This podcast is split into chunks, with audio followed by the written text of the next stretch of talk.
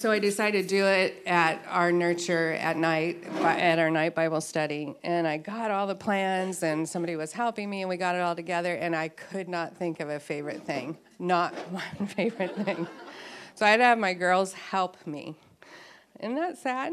So I'm trying to do better with that. But, ooh, but one thing, it's the tangible things. There are a lot of things that are my favorite thing. And one of my favorite things would be to rather be sitting across the table from you right now with a cup of coffee and listening to your story. Truly, that's one of my favorite things is, you know, to be sitting with you and hearing your story. but instead, I'm up here. So um, we're going to be going over 1 Corinthians 10 and 11 today. But I wanted to give a little bit of a summary, I guess, of what we've already looked at to tie it in to what we'll be talking about today. so we see in the beginning of 1 Corinthians, Paul is addressing division in the church, and he's saying, you know, be united, live in harmony. And remember, the Corinthian culture was a competitive one and very self centered. Esteeming others, oh, this is going to be interesting. okay. Esteeming others more than self was not part of that culture. But we see an, an overarching picture from 1 Corinthians to where we are now. Thank you. Uh, that's fine. um, of Paul teaching them love and respect for each other. And we see also, this was a, a, kind of a new, new thing for me to see Paul, I feel like patiently um, going from one thing to the next. You know, you'd start a chapter and it'd be like, now, on the thing you asked here, here's this. And I mean, it seems pretty patient to me. Um, Paul's main focus was Jesus Christ crucified. He's reminding them in the beginning that preferring one leader over another, no, he says, it is Christ who made us right with God. He made us pure and holy and freed us from sin. and it's as, as if he goes on to say a little bit later so come on, people. If you're going to boast, boast about the Lord. We also see Paul addressing spiritual pride, which was one of the greatest causes of division. He reminds them of who they were. Some of you, he says, were once those who indulged in sexual sin, who worshiped idols, or were thieves, or greedy, etc. but now, he said, you were cleansed, you were made holy, you were made right with God by calling on the name of the Lord Jesus Christ and by the Holy Spirit of God. We move on to chapter 8, and there's more cause for division.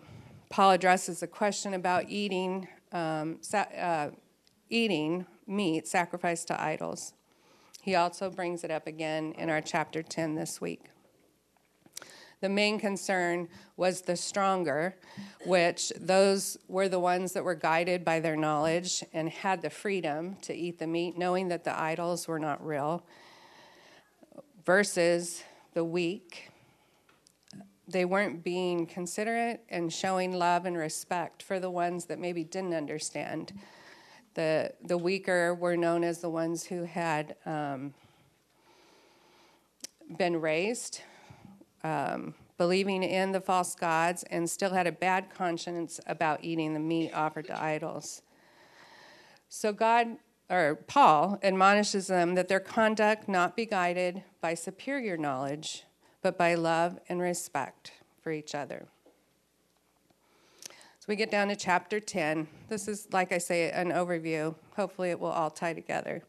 Um, chapter 10, Paul begins with a history lesson, a warning to learn from their ancestors um, of their past, and he warns them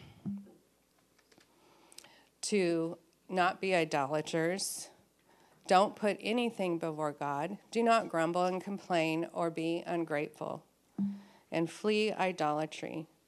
Then in chapter 11, we read a couple more accounts of division and self centered behavior. the part about this that I love with Paul is he starts out so positive. Listen to this. I am so glad that you have always keep me in your thoughts and that you are following the teachings I passed on to you. But there's this one thing. I just love that. I had to read it over and over. It was just so so cool. Um, and this one thing was the subject of public worship and um, dress code for both men and women of the time. Throughout history, the choice of attire has carried a very symbolic significance um, to the people, even us today, for that matter. Roman society, the wearing of hoods or veils marked a married woman as respectable or having deserve of respect. We see this theme of love and respect for others played out here.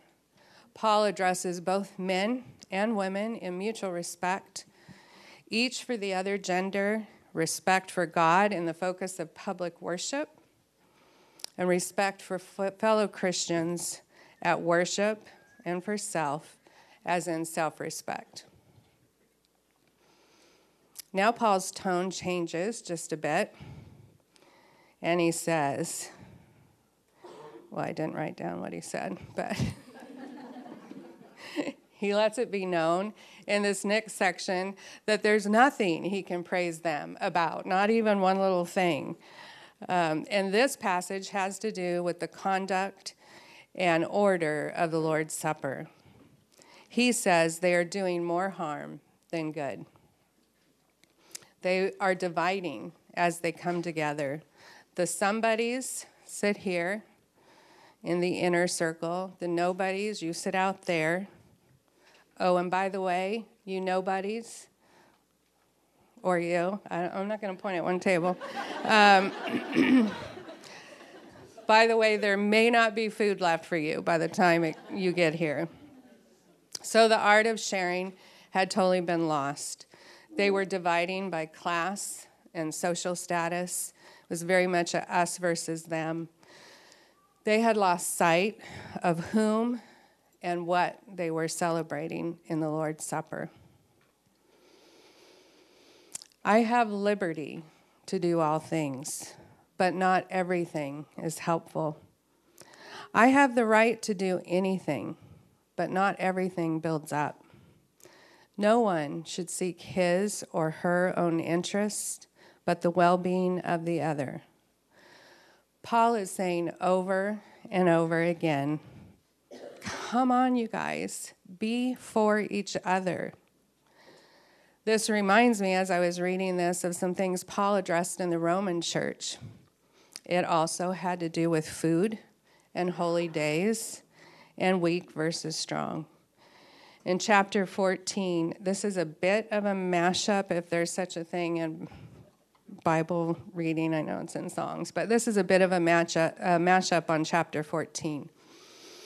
Accept other believers who are weak in the faith and don't argue with them about what they think is right or wrong. If we live, it's to honor the Lord. And if we die, it's to honor the Lord. So whether we live or die, we belong to the Lord. So why do you con- why do you condemn another believer? Why do you look down on another believer? Remember, we all stand before the judgment seat of God. So let's stop condemning each other. Decide instead to live in such a way that you will not cause another believer to stumble and fall. For you see, the kingdom of God is not a matter of what we eat or drink, but it's of living a life of goodness and peace and joy in the Holy Spirit. So then, let us aim for harmony in the church and try to build each other up. If Paul addressed these things over and over, it must be important. So, what does it look like for us today? as I was writing the deeper reflection during the summer, I thought it'd be interesting to look up what the American values eh, would be in our culture today versus the Corinthians. And this is what I found was on a web- website that helps immigrants that are coming to our country understand us better. Okay? so, yeah, see if you'd want to come here after this. Okay? An efficient and progressive society, often at the expense of interpersonal relationships.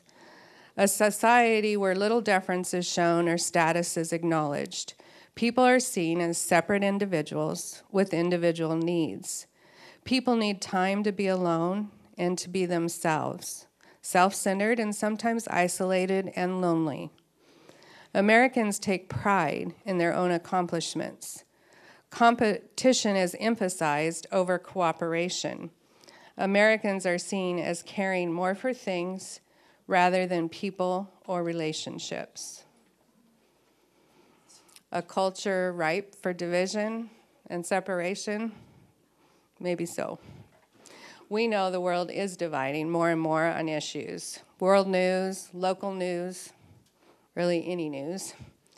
Red versus blue, race against race, cop versus civilian, anti this versus pro that. And then you have social media. The certainty of comparison and offense at the touch of a finger or a push of a button. so I'm going to insert a little Facebook story here, okay? So recently, I jumped on Facebook, and the very, you know how it starts. I don't know how they do it, but all of a sudden there's a picture of someone you haven't seen for years, and there it is. and um, so I'm like, cool, a drawing from his son, you know. So it was a drawing that a 10 year old had done. And I zoom in on it, and it's a PG&E truck with two helicopters above, an army tank behind, and an army tank in front, all shooting missiles at the PG&E truck. I'm glad you guys responded that way. I thought some of you would laugh. So I was going to give you another perspective, okay? Um, but that warms my heart that you did you did the ah instead of laughing. Uh, as I say, another perspective that I can understand the humor or the frustration when we don't have power. That's you know awful, but um, when you look at it from a perspective of a loved one that drives that said blue truck and parks it in their driveway where their family sleeps at night, it's a whole nother perspective of how we look at that picture. The really great thing with that, that same week, I, I believe, maybe the same day, I can't remember, I got a, a picture from my son in law who drives such truck um, of guy I call him Ferrari, but I know it's Fieri or something. Okay.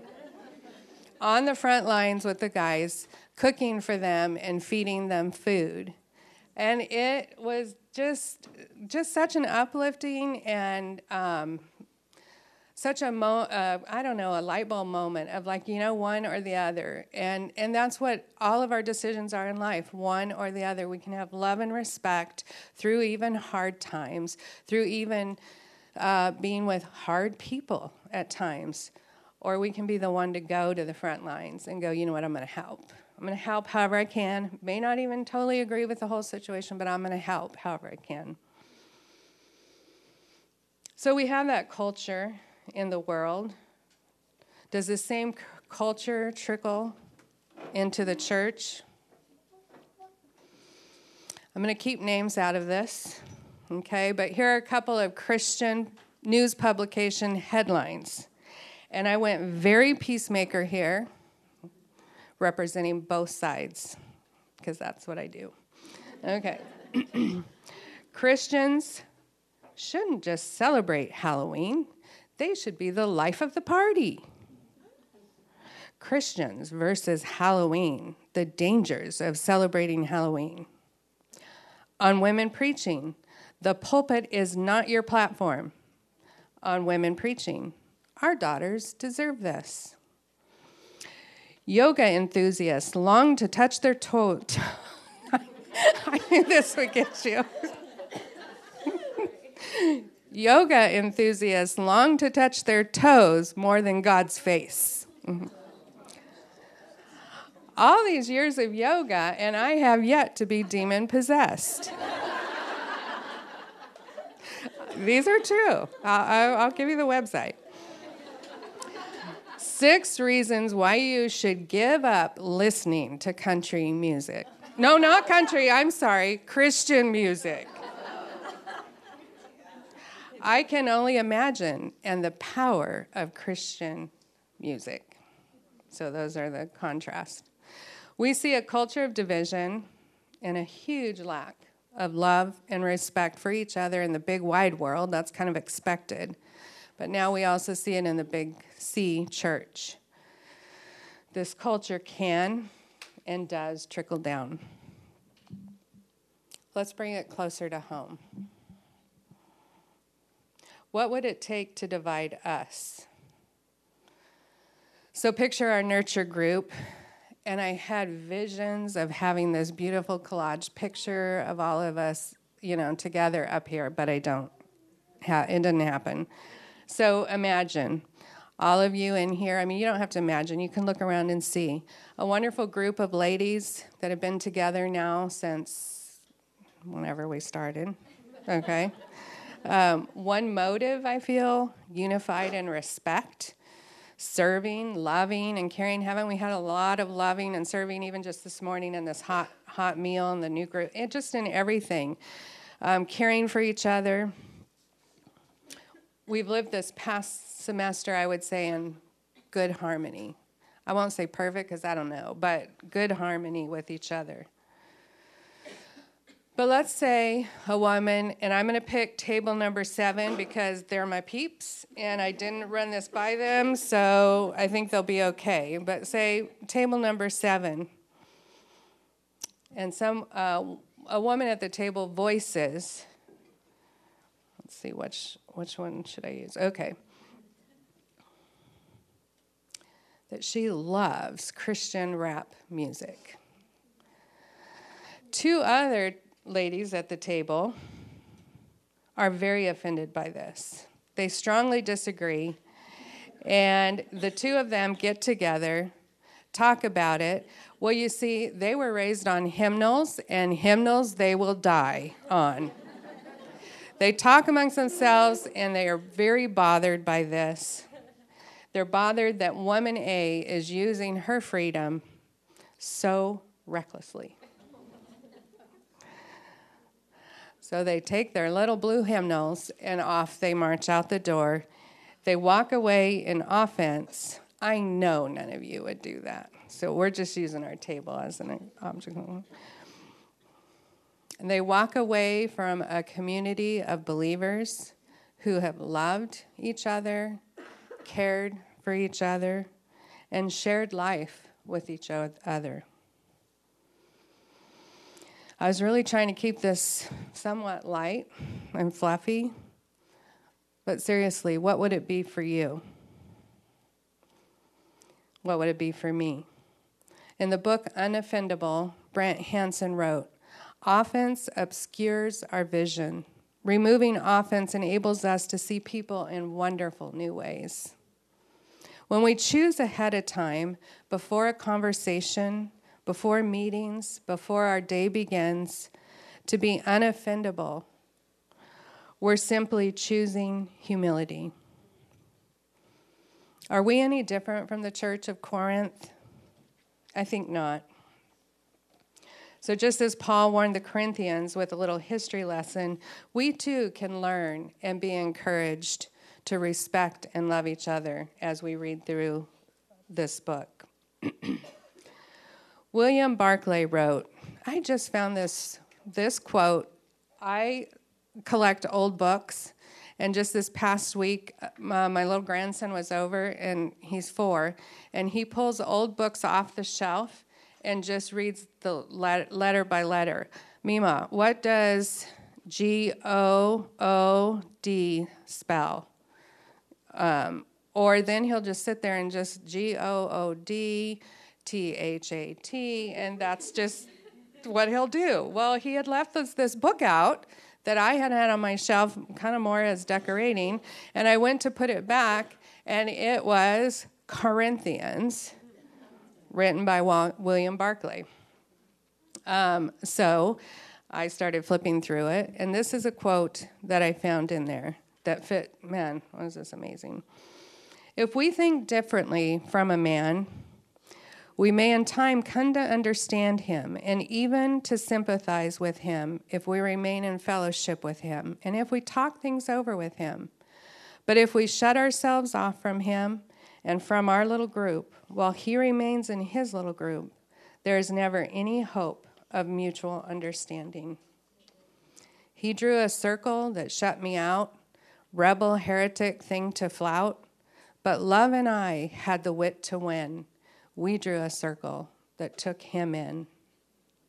So good and so hard. Sometimes the differences are so vast. How do we do it?